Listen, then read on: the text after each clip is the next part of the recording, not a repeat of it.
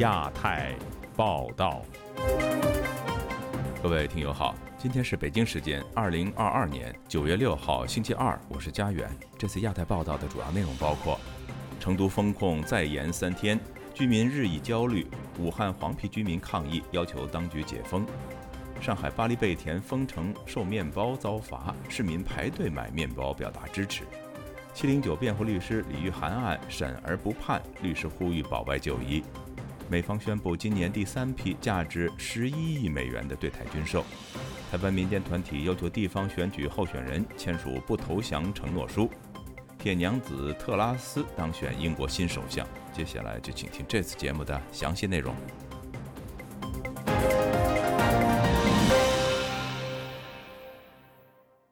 中国新冠疫情已经覆盖三十一个省市，全国超过六千五百万居民受到风控影响。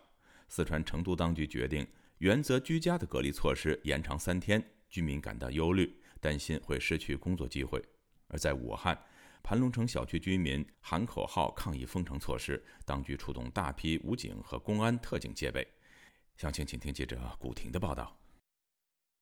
新一轮疫情来临之际，中国封控范围持续扩大，全国已有九成的城市实施全域或局部封控，其中七个是省级城市。成都本周日新增确诊九十例，无症状五十例。当局宣布，本周一至七日继续实施原则居家隔离措施。成都居民马国明先生周一对本台说：“当局将持续实施封城措施，居民很无奈。”现在没有解封，成都又从五号延期到七号，现在幼儿园这些个学校也延迟了，也不能上学开学。现在疫情就是一直在增加，现在不知道哪天才能解封。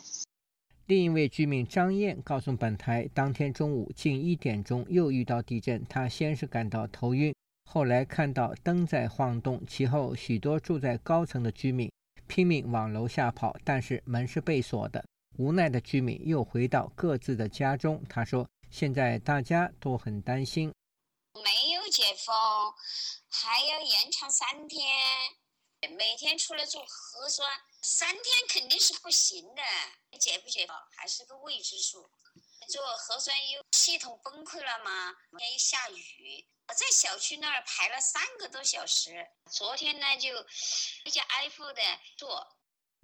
本周日晚十点许，成都市人民政府新闻办公室微信公众号“成都发布”通报：经成都市新型冠状病毒肺炎疫情防控指挥部研究决定，自九月五日零时至九月七日二十四时，在全市范围内继续开展全员核酸检测。财新网报道。目前，包括七座省会城市、一座直辖市在内的三十三座城市因疫情处于部分或全部静态管理，超过六千五百万居民受到影响。在湖北武汉黄陂区盘龙城，居民不满无止境的封控措施，近期又被限制出门超过九天。九月二日，居民在小区内抗议，要求当局解封。视频中，警车呼啸而至，居民大喊“解封”。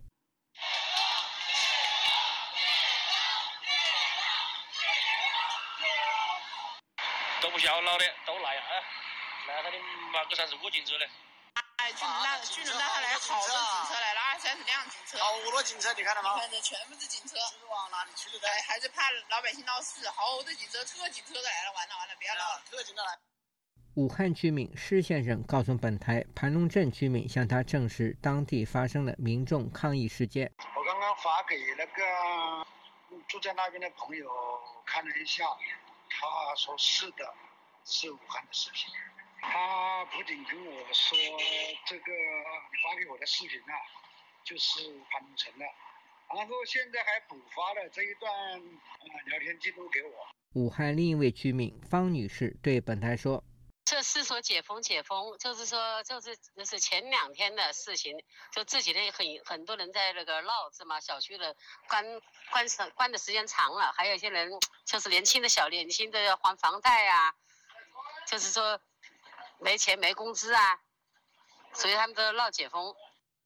周日晚间，盘龙城开发区新冠疫情防控指挥部发出致居民朋友的一封信，写道：“黄陂区疫情多点散发形势依然严重。”社区传播风险依然较高，还说大家若有困难，请直接联系社区工作人员和党员干部。近期，中国多地发出致在外老乡的一封信，当局要求在外打工的人中秋假期非必要不返乡，尽量留在当地赏月过中秋。过去一日，中国新增一千五百五十二宗新冠本土个案。包括三百零三宗确诊以及一千二百四十九宗无症状感染新冠确诊个案中，四川一百零五宗，西藏六十四宗，广东六十三宗。新增无症状感染者个案中，西藏四百五十二宗，黑龙江一百六十二宗，四川八十宗，广东二十六宗。深圳居民张海对本台说：“他所在的区域虽然解封，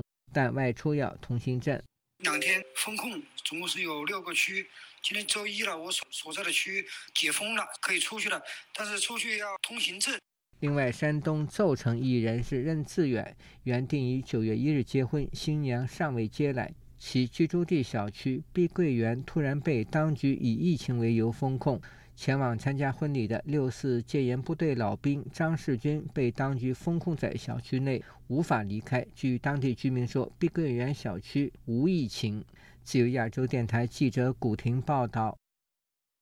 今年四月，上海市民于封城期间遭断粮之际，韩国烘焙品牌巴黎贝甜的员工制作面包出售，却遭到上海当局以违反生产为由罚款五十八万余元。上述消息近期曝光后，舆论一片哗然，民众纷纷购买面包支持该店，并要求当局撤销处罚。以下是记者古婷的报道。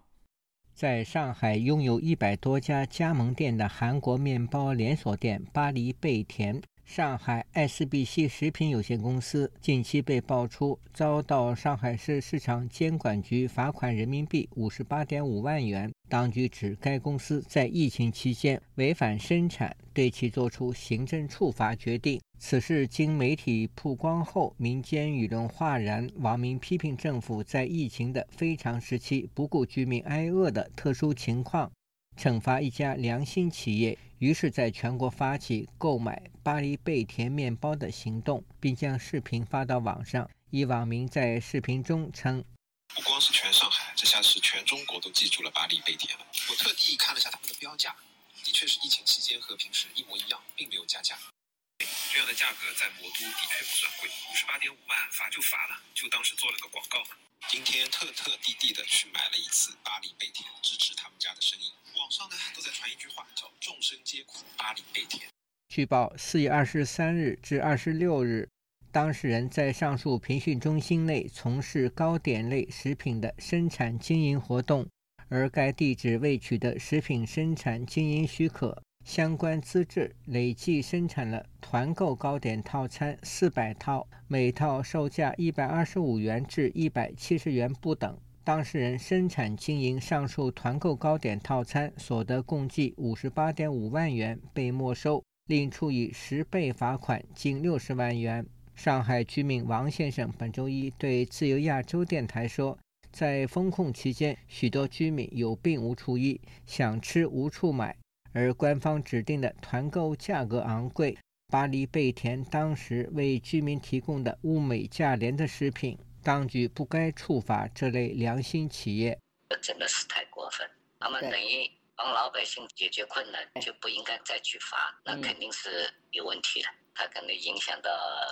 垄断的企业吧。比如说我团购，我本来是他可以挣的钱，好了，你去卖嘛，等于抢了他的生意。有关巴黎贝甜被上海有关当局罚款五十八万元的报道，一度登上了微博热搜榜。阅读量已超过了一亿人次。在抖音平台，许多人发布视频，促当局撤销对巴黎贝甜的行政处罚。一位网民说：“巴黎贝甜在当时解决的是周边居民食品不足的这样的一个问题。我是建议有关部门啊，以这个紧急避险的这个原则，取消掉对巴黎贝甜的这个处罚。我建议政府做的漂亮一点儿。”一方面你罚他五十八万，另外一方面立刻转手就再奖励五十八万。巴黎贝甜在关键时候没有涨价，平价的去销售他的产品，是做了善事的。上海居民李先生感叹道：“在畸形环境下做善事，往往没有好结果。”哎呀，现在你有企业好的、良心的，反正现在反而很多事都没有好的结果，都经历过嘛。这个时候就不是钱的问题了。你有的时候买不到东西的时候，真的是有钱或者生病了，后来不能就医、不能吃饭这种情况，那就天天不应啊，没办法的。这个疫情人为因素多一点，带政治色彩感觉多了。上海市市场监管局九月三日回应称，注意到网上舆情反映巴黎贝甜被罚引发社会关注，食品安全关系到人民群众的身体健康和生命安全，是市场监管的重中之重。目前，此案尚在法定、行政复议和行政诉讼权利救济期间，企业可以通过法定程序提出异议。韩国企业巴黎贝甜在全球有面包店八千多家，其中三百多家在中国。资料显示，上海爱斯必西食品有限公司是韩国大型食品连锁企业 SPC 集团于2003年在上海新建投资。SPC 集团旗下的烘焙品牌巴黎贝甜主要经营法式面包、三明治。蛋糕、咖啡等。目前，巴黎贝甜在中国共开设了三百零四家门店。自由亚洲电台记者古婷报道。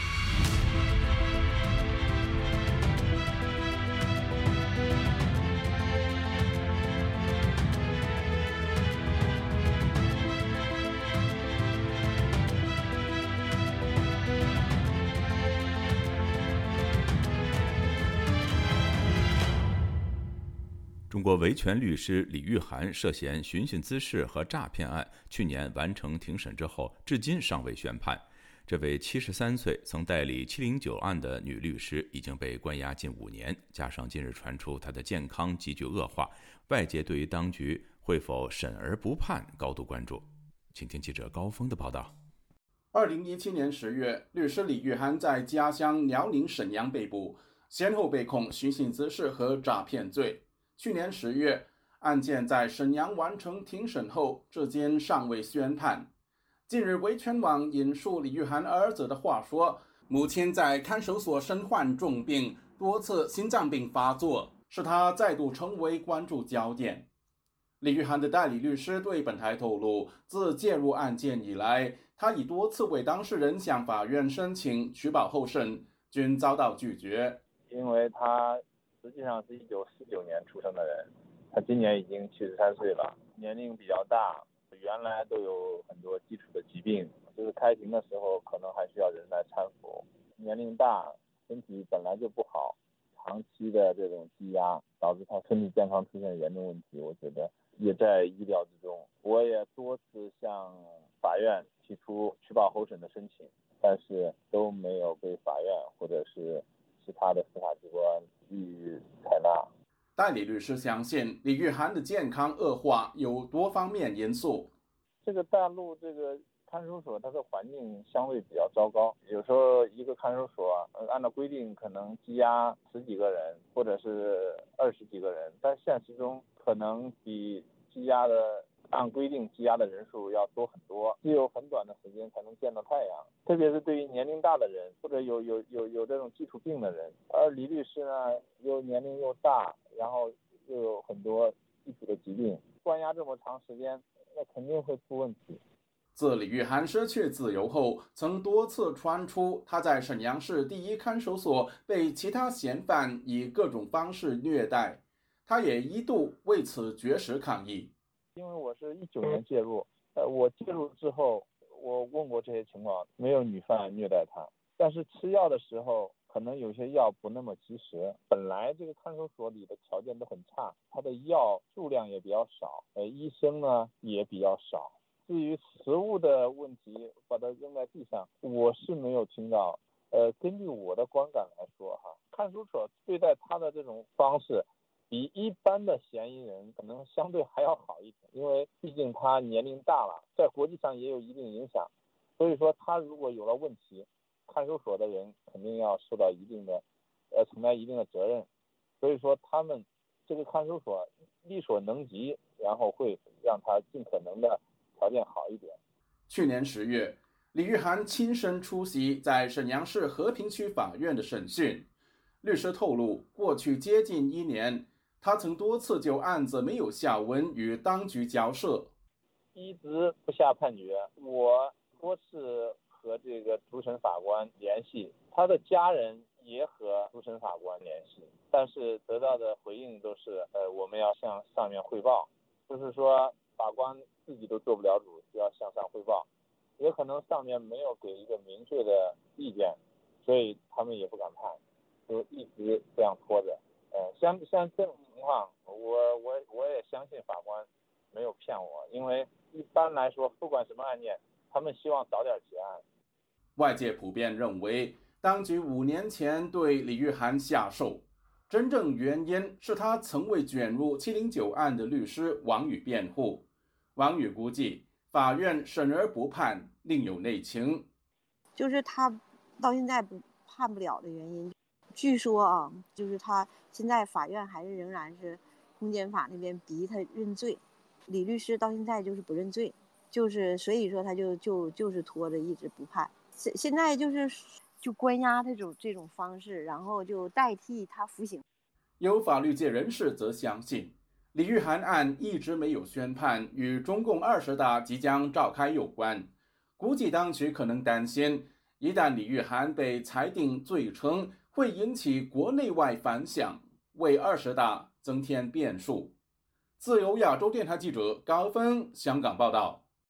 一批受到村镇银行暴雷事件影响的储户，上周五到南京银行杭州分行外维权，引发南京银行所谓暴雷的传闻。南京银行发表声明澄清，说明只是提供清算代理服务，但银行的说法没有减少网民的担忧和怀疑。有评论表示，不信任和恐慌与民众对经济前景悲观有关。如果银行无法处理好不良贷款，准备足够的资金流以满足储户的提款需求，类似的恐慌可能会继续。请听记者陈子飞的报道。河南川镇银行一批船户上周五在南京银行杭州分行外维权，他们维权的照片和视频在微博等社交网站流传。有自媒体发布消息指，南京银行浙江分行暴雷，船户取不了钱，成为微博的热搜。消息传出后，南京银行周六在官网发表声明，表示近期有川镇银行大额资金的客户在南京银行杭州分行门外短暂聚集，强调。南京银行是为有关川镇银行代理清算的业务，只是作为资金清算的通道，不承担资金的风险，与有关川镇银行案件没有任何关系。又表示有严格按照人民银行支付系统的相关规定办理有关的资金清算服务，合法合规。希望有关人士停止对南京银行侵权的行为，应该通过正当的途径依法维权。声明又表示，网络消息指他们暴雷取不了款都是虚假信息，会依法追究相关人士责任。据中国媒体报道，南京银行周一照常营业，没有发现有人维权。又引说，分行工作人员表示，银行营运和取款的服务正常展开，没有受到相关消息影响。但有不少网民在银行官方辟谣后，仍然没有减退担忧的情绪。有网民担心，这次事件是预言川镇银行的问题会在其他的地方出现。经济学者施林表示，银行体系之间进行代理清算并不罕见，但施林表示，此举可能把川镇银行的负面影响伸延到其他地区的银行进行这个异地的结算。这个指令是相当不合适的。我觉得南京银行自身来讲是并不愿意这样去做，的。它的这个啊合作的这个银行呢。河南的这些村镇银行出现的这个情况，中国现在这一波啊，这个老百姓之间的这种恐慌心理，对于经济的这种系统性的悲观这种情绪啊蔓延，南京银行是最怕呢，把它传导给自己身上，哪怕是任何的一种这种谣言或者说法呢，因为会传染或传导给江苏南京这样的一个区域性的金融中心，会放大河南村镇银行这次的暴雷所产生的影响。会把它的危害呢传导给江苏的南京银行。他表示，南京银行发声明之后，没有马上消除网上质疑的声音，与民众对中国经济评估处于悲观状态有关。他建议银行除了用传统的方法发声明辟谣外，也要用实际行动安抚民众的不安。河南的时事评论员李伐天表示，河南川镇银行暴雷问题还没解决，受影响的船户以维权追击等方法引起相关部门关注，也可以理解。对于南京银行表明会追究发放假消息的人士，李伐天表示，是否有刑责要视乎发布者的身份以及其发布内容才能判断。你中国的媒体又不是自由的。人家求得关注，然后让某些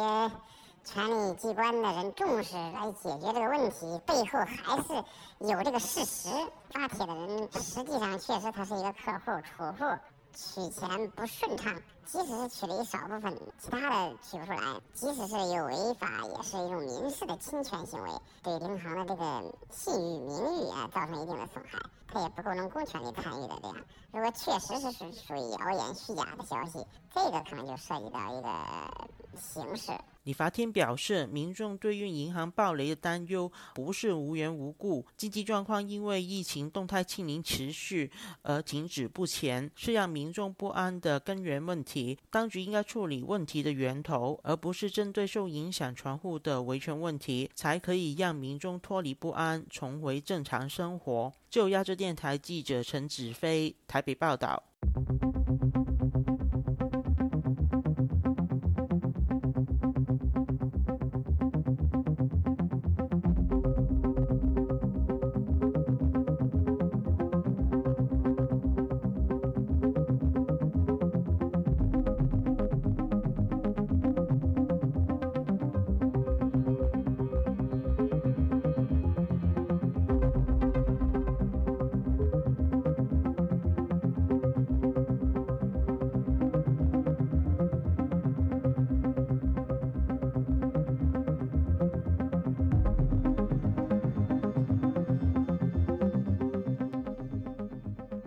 执政的保守党星期一中午公布党魁选举结果，一如外界预期，党内支持度领先的特拉斯顺利当选，将入主唐宁街十号，成为英国新首相。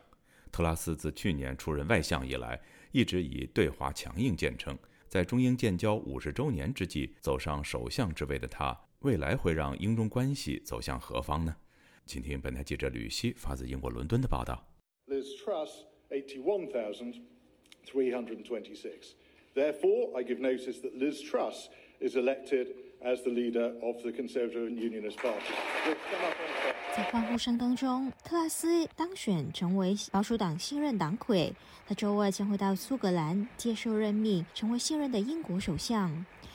他在当选以后发表演说，感谢即将正式辞去首相之位的约翰逊在任内做出的贡献。他要强调会兑现竞选承诺，并会带领保守党赢得二零二四年的大选。保守党人权委员会副主席、人权组织香港监察创办人罗杰斯向本台表示，那是因为特拉斯的对华态度而向他投下了信任的一票。Particularly on on China policy, I was. 特别是在中国政策上，我有信心特拉斯会比苏纳克采取更强硬的对华立场，并支持香港。虽然苏纳克在选举中展现出比我预期中更强的对华态度，但特拉斯的往绩，至少他过去所言给了我希望。希望他会对中国采取更强硬的态度。不过，我们仍要静待他实际会做什么。实际上，现年四十七岁的特拉斯，自从去年出任外相以后，就一直以对华强硬态度见称。他曾经多次就香港人权问题批评中国。在新疆问题上，他曾经私下以种族灭绝形容中国在新疆的所为。在台湾问题上，他曾经多次呼吁西方盟友协助台湾自我防卫，更在上个月初下令传召中国驻英国大使郑泽光，要求解释美国众议院议长佩洛西访台以后北京的一系列军事行动。而他上个星期在选前最后一次造势大会上，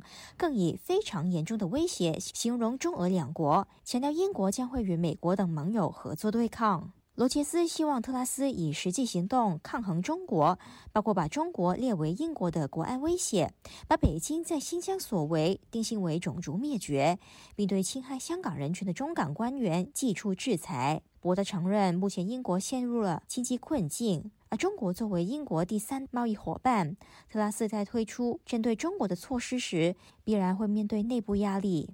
以至英国的前香港浸会大学政治及国际关系助理教授黄伟国表示，特拉斯对华立场鲜明，加上受到新疆以及香港问题影响，可以预期他上台以后，英中两国不可能再回到从前的密切合作关系。不过，英国是否可以如同美国一样，在經濟上和中國完全脫鈎，還要視乎特拉斯的具體行動。咁會唔會都係一個競選時期，或者喺一啲誒政治會否只是競選時期就政治事件的表態，而沒有實際措施，可以在人權問題、香港問題上向中方施壓呢？貿易和經濟上依賴中國，也會讓人覺得倫敦政府口頭上的強硬和實際行動、政策和外交上的強硬比較，會否是說一套做一套呢？而特拉斯當選保守黨黨魁以後，在周一截稿前，中國外交部和中國駐英國大使館都沒有表態。不過，在選舉結果公布以前，中國官媒環球網就發表社評，批評特拉斯在競選過程當中對中俄等國激烈粗暴的言辭引發擔憂。自由亞洲電台記者吕希，英國倫敦報道。美国上个星期五宣布对台三批军售，包括导弹以及监控雷达。这也是拜登任内第六次对台军售，也是总金额最大的一笔。台湾有军事学者认为，军售内容都是既有项目，并未出售新武器。可能美国想在美中之间建立所谓的护栏，比加强台湾防卫更重要。但也有军事专家认为，美方的策略是先增强台湾的武器，以应对敌军入侵所需要的基本数量。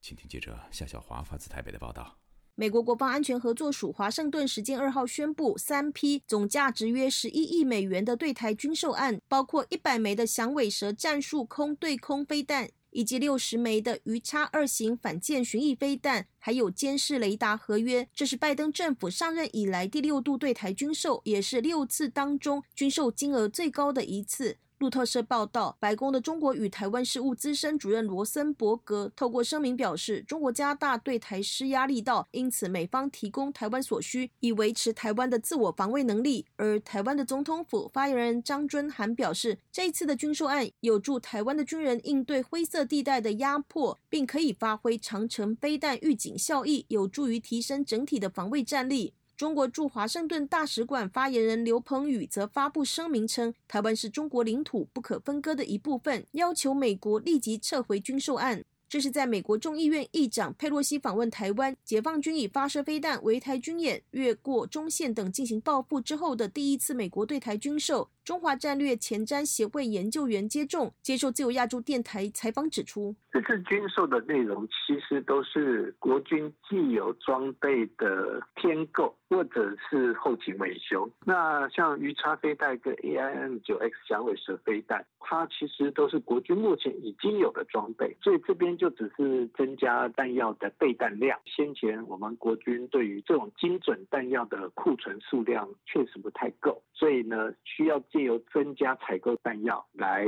达到应付共军入侵所需要的一个基本数量。接种提到，美方官员在军售案正式公布之前，就先由匿名人士透过外媒路透社释放消息，还特别强调不会提供更多有可能导致美中紧张关系升温的新能力，颇有呼应中国近来频频要求美国不得继续深化与台湾军事交流的意味。接种直言，若連這麼没不并不十分敏感的东西，美国的官员尚且如此的小心翼翼，要在消息正式公布前，先透过放话的方式，先对中共进行一番解释。那这当然就会令人担心，现在美国他会不会是说把避免跟中国大陆的紧张关系升温，甚至于是说就是他们所说的要跟中国大陆之间建立护栏，看得非常的优先。那在这种状况之下，他会不会对与中华民国的军售就设下限制，不提供会？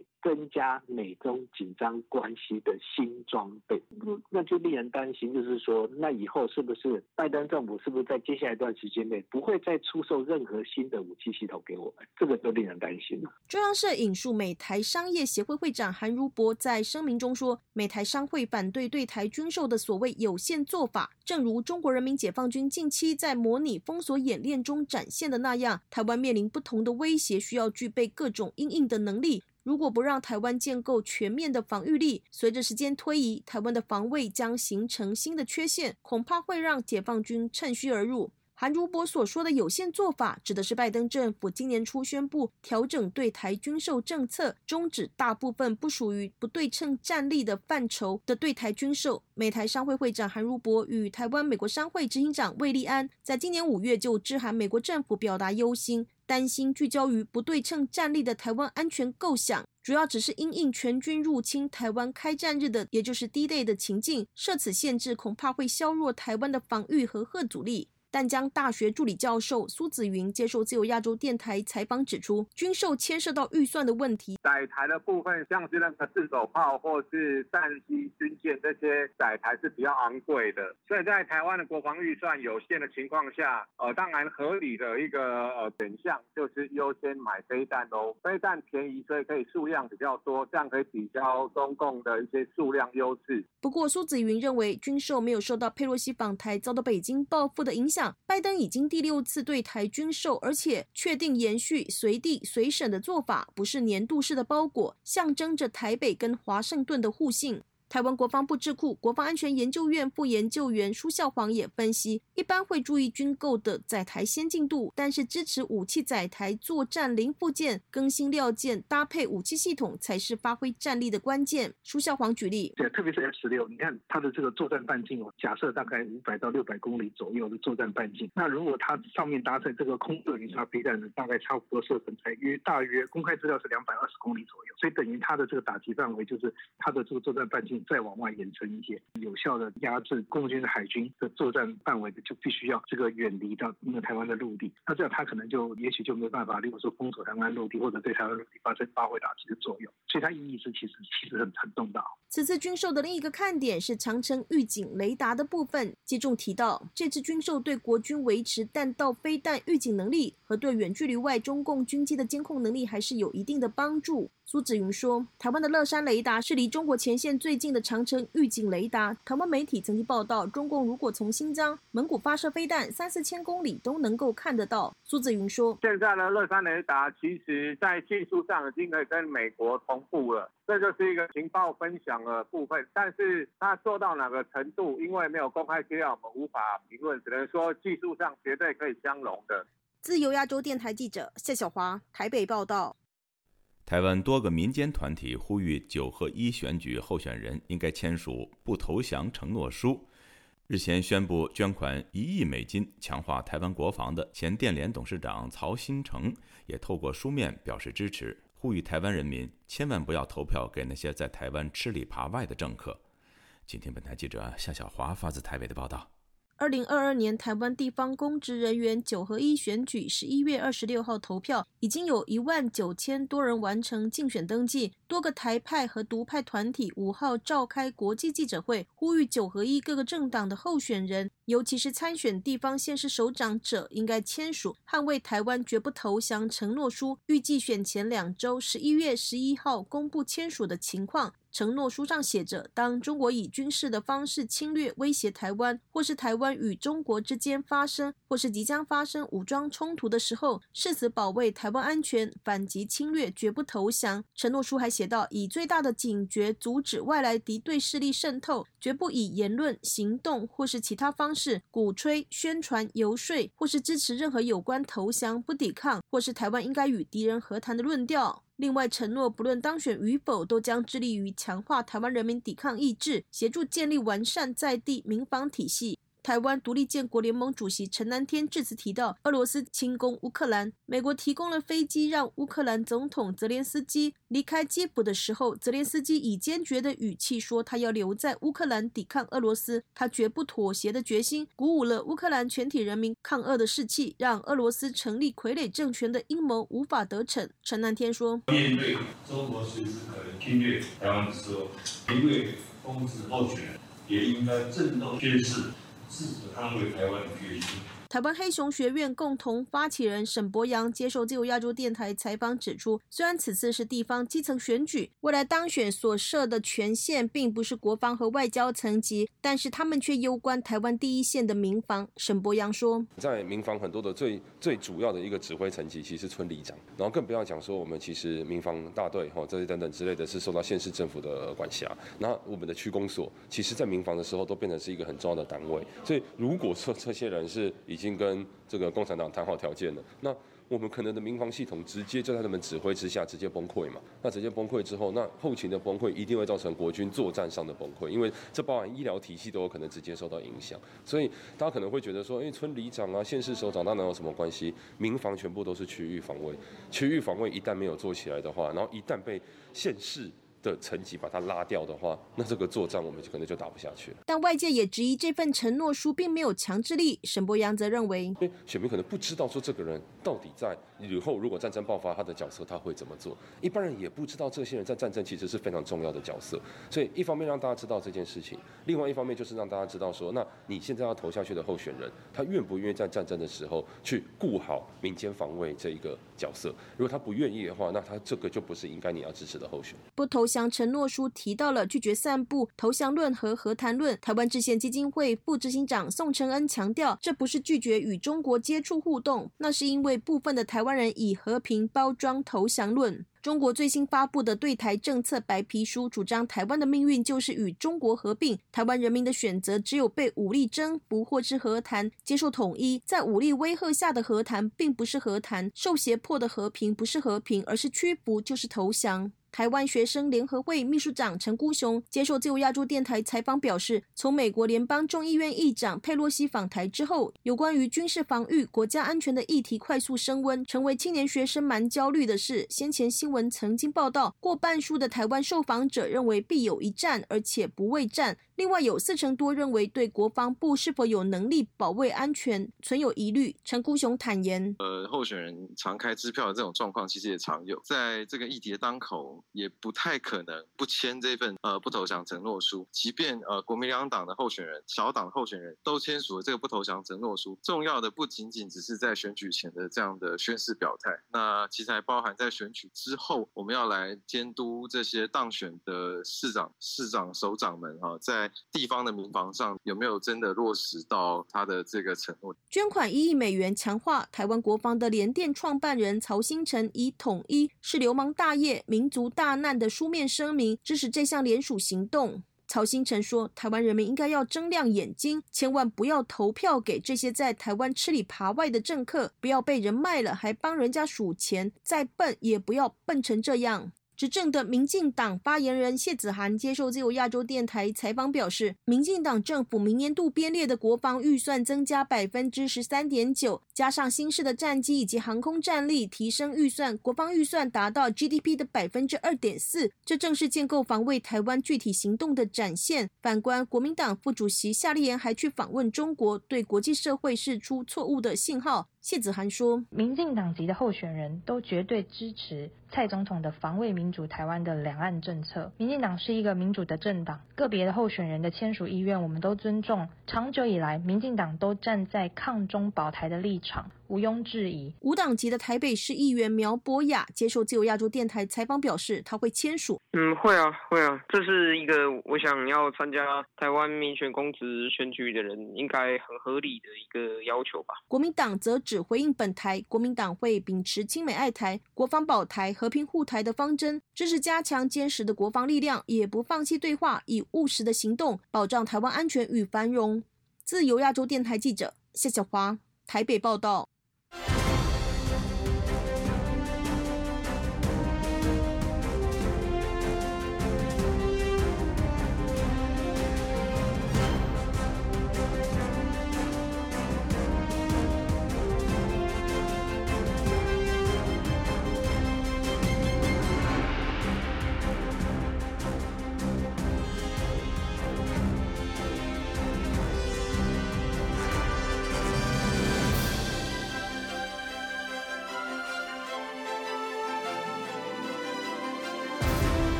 柬埔寨在东盟十国中与北京走得最近，并主动参与“一带一路”各种项目，也不断地阻挠东盟对中国南海领土争端的集体抵制活动，甚至还传出帮助中国修建针对南海的地对空导弹基地。上个星期，柬埔寨军方又接受了中国军方援助的一百五十辆豪车。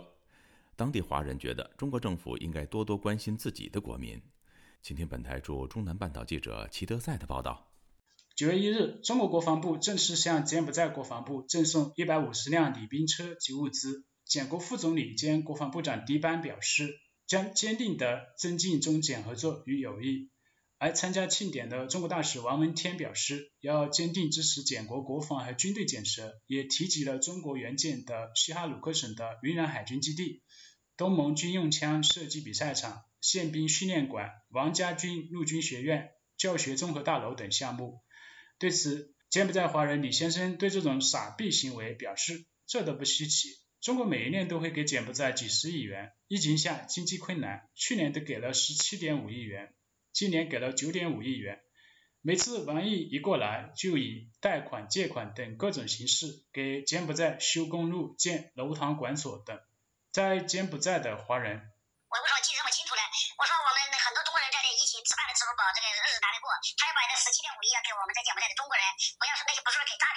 骗集团，给我们这些正正规做生意的人，我们日子都会好过。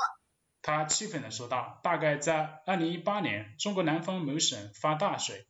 北京只拨了几百万救灾款，平均每人才两元。而几乎同年，北京又给了一点六亿元全资帮柬埔寨修首相府，每年还额外给费用维修保养。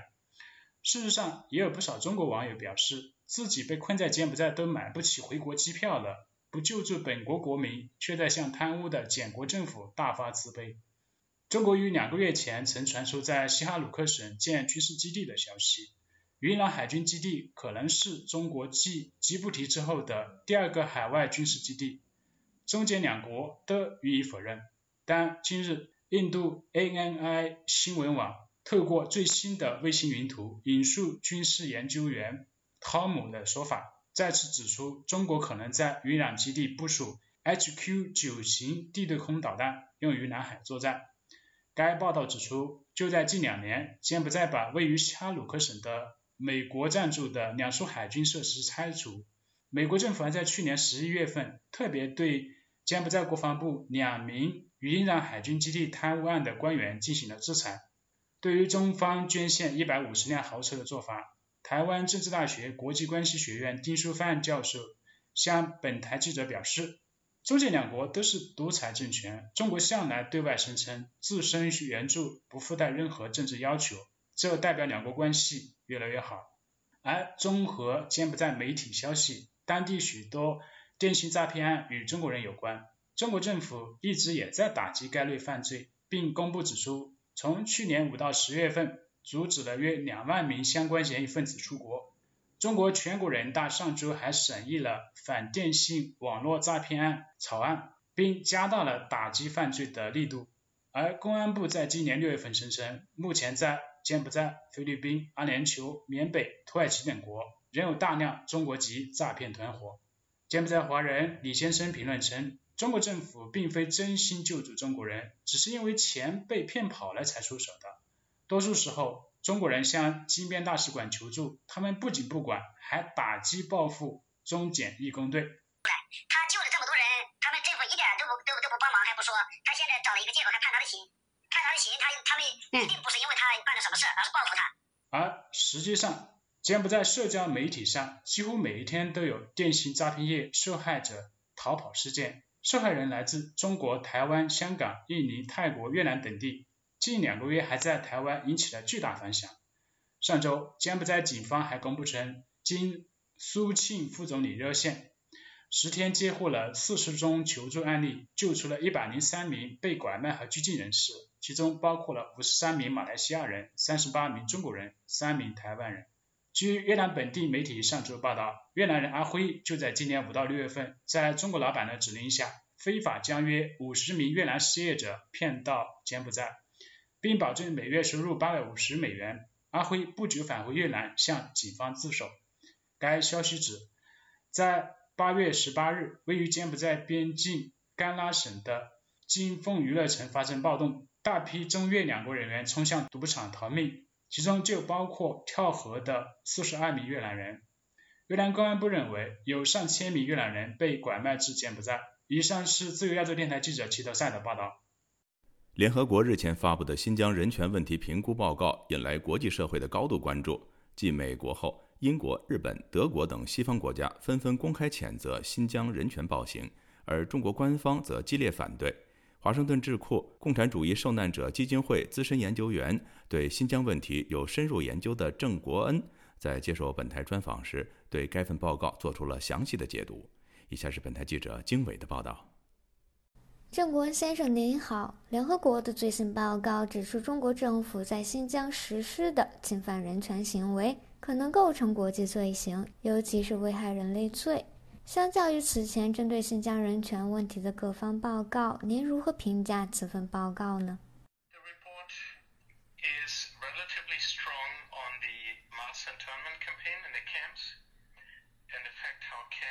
这份报告展示了有力的证据，证明新疆集中营发生了大规模的拘禁行动，展示了集中营如何限制人们的自由。这是关于酷刑和其他待遇的可信记录。关于限制宗教自由的评估也相当不错，有很多国家对此做出回应，也是非常好的方面。但这份报告在强迫劳动和强制绝育等方面的论证要弱得多，这些问题没有在报告中很好的展示出来。篇幅很短，也不够有实质性。鉴于其他调查和研究获取了很多可信的证据，但他们并没有采用在这份报告里，因此结论有些薄弱。与以往的新疆人权报告相比，您为什么说这份报告是保守的？为什么这份报告谨慎地回避了中国正在新疆实施种族灭绝的结论呢？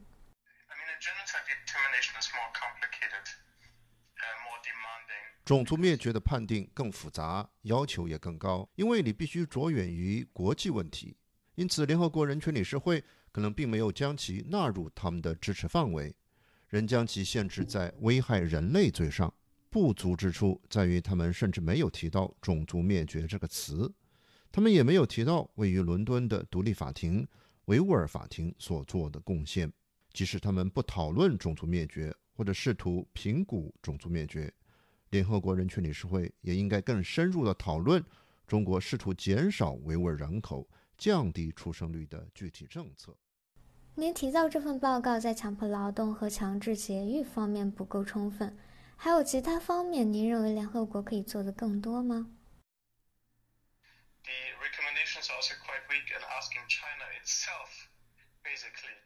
这份报告中向中国提出进行基本的补救、调查等方面的建议，仿佛中国政府甚至没有直接参与其中。在描述中国政府和地方政府之间的联系时不够充分，他们几乎更多的被描绘成是地方政府在实施过度严厉的政策。中央政府可以对此进行调查，但事实上他们获得了中央的支持，因此中国政府并不会对此做任何事。这份报告在要求其他国家采取更多的行动向中国施压的方面也不够充分。你认为目前国际社会采取经济制裁和外交抵制等手段能够改善新疆环境吗？在其他方面，西方社会还可以为此做什么？国际社会需要在联合国层面启动重大的全面调查，不只是美国。还包括欧盟以及其他国家应该建立多边合作，共同行动，实施更有力的经济和政治层面上的制裁，包括通过马格尼茨基法案，针对北京更高级的官员实施制裁。据美国媒体《华尔街日报》九月二日报道，中共宣传部门已对官方媒体下达指令。把联合国人权高专办发布的评估报告描述为由反华势力炮制。有外交人士透露，中国将在国际舞台上对该份联合国评估报告作出全面回应，包括动员友好国家在联合国人权理事会等主要论坛上支持其立场。这是否意味着北京会全面反击，而不是做出任何改善？是的，尽管这份报告实际上试图。以不冒犯中国的方式来使中国做出建设性的改善，但中国政府仍断然拒绝承认这份报告，认为是在西方社会的压力下酿造的。中国不会做任何有建设性的改善，不会遵循任何建议。事实上，他们争辩说，所谓的拘押是学员通过区域培训中心获得了职业培训。中国试图建立一个联盟，反对西方社会那些大声疾呼其侵犯人权的国家。谢谢您接受我的采访。《华尔街日报》的报道指出，截止目前，人权高专的人事变动并未公布，但人权高专的继任者的选择可能会影响到这份报告，即能在多大程度上推进国际社会就人权问题向中国施压。针对美国常驻联合国代表格林菲尔德及其他国家对该份报告的评论。中国常驻联合国代表团九月一日发布声明，强调所谓的评估报告是非法的，是美西方胁迫外交的畸形产物，坚称美西方企图以僵制华的策略注定失败。以上是本台记者经纬对郑国恩的专访。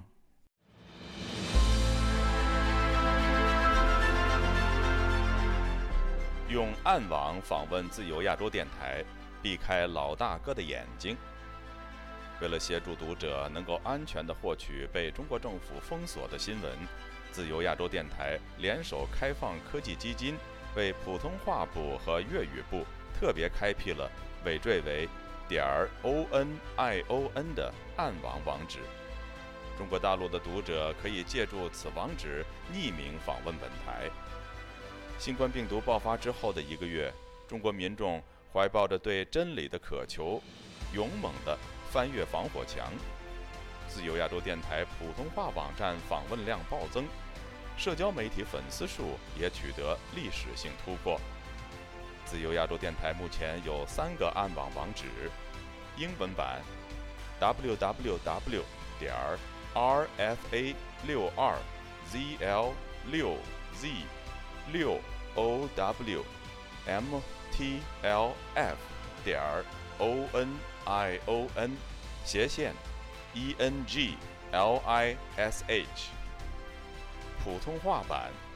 w w w 点 r f a 六二 z l 六 z 六 o w m t l f 点 o n i o n 斜线 m a n d a r i n 粤语版 w w w 点儿 rfa 六二 zl 六 z 六 owmtlf 点儿 onion 斜线 cantonese。中国已经连续四年被美国人权组织自由之家评为侵害网络自由最严重的国家。为了抗衡中国政府的高压封锁，自由亚洲电台如今。也加入一些其他国际媒体的阵营，为公众提供暗网入口，以浏览最新疫情消息和其他敏感新闻，包括香港民主抗争运动、维吾尔人和西藏人等少数群体所遭受的严酷迫害。读者可以使用基于火狐的洋葱浏览器，匿名访问以上网址。该浏览器最初由美国海军研究实验室设计。可以通过像洋葱一样的多层加密结构，屏蔽互联网用户的地点和身份，绕开政府的审查和监控。